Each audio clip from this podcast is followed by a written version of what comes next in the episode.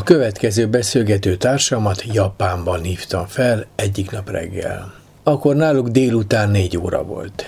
Természetesen a japán szerelmi hagyományokról érdeklődtem. Minami Matsunagával beszélgetünk. Ez nem véletlenül magyar nyelven zajlik, és nem japán nyelven, mert egyrészt mondjuk nem tudok japánul, de te pedig, Minami, itt éltél 8 évet?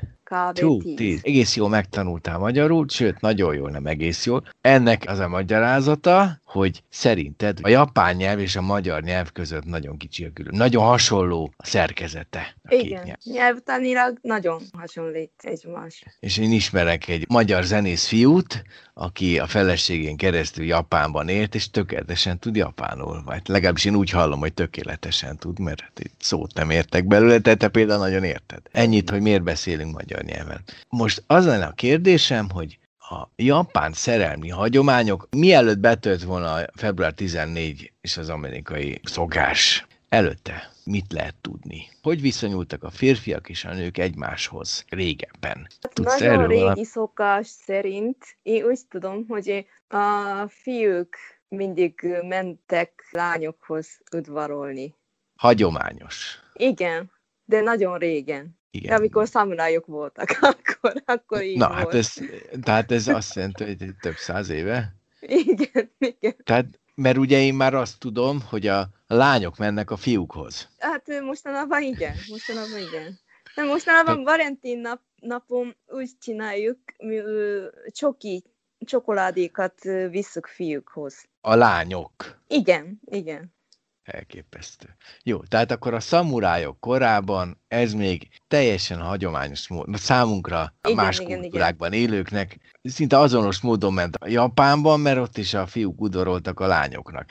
És akkor ez, ez teljesen, mert ugyanebben a korban van az, hogy a, a lányok és a fiúk között, vagy a, a nők, mintha alárendeltebb helyzetbe lettek volna a férfiakhoz képest. Igen, igen, igen, igen. Így van, így van mostanában is maradt ilyen Kisák. szokás. Ugye ez volt a Igen, és akkor a férfiak sokkal magasabb szinten vannak, mint nők. Hát azt jelenti, hogy nőknek nagyon tisztelni kell a fiúkat. Ma is. Igen, igen, vannak olyan szokás. Nem tudom Magyarországon milyen, de például nőknek az a szokás, hogy ha összeházasodik valaki, és akkor lesz gyerek, akkor már otthon marad, és vigyázni kell gyerekekre. De fordítva nem lehet. És akkor fiúk is azt gondolja, hogy gyereknevelés az nőnek munkája. A férfiak kint dolgoznak, és nők otthon igazából. De mostanában nem minden házban így csinálják, de régebben uh-huh. majdnem mindenki így volt. A második világháború környékén jött be a Valentin nap, vagy ez hogy is volt? Én Te nem már tudom pontosan. Igen, igen. Amikor én általános iskolába jártam, akkor már volt Valentin nap. Nincs kiírva naptárban, hogy Valentin nap, csak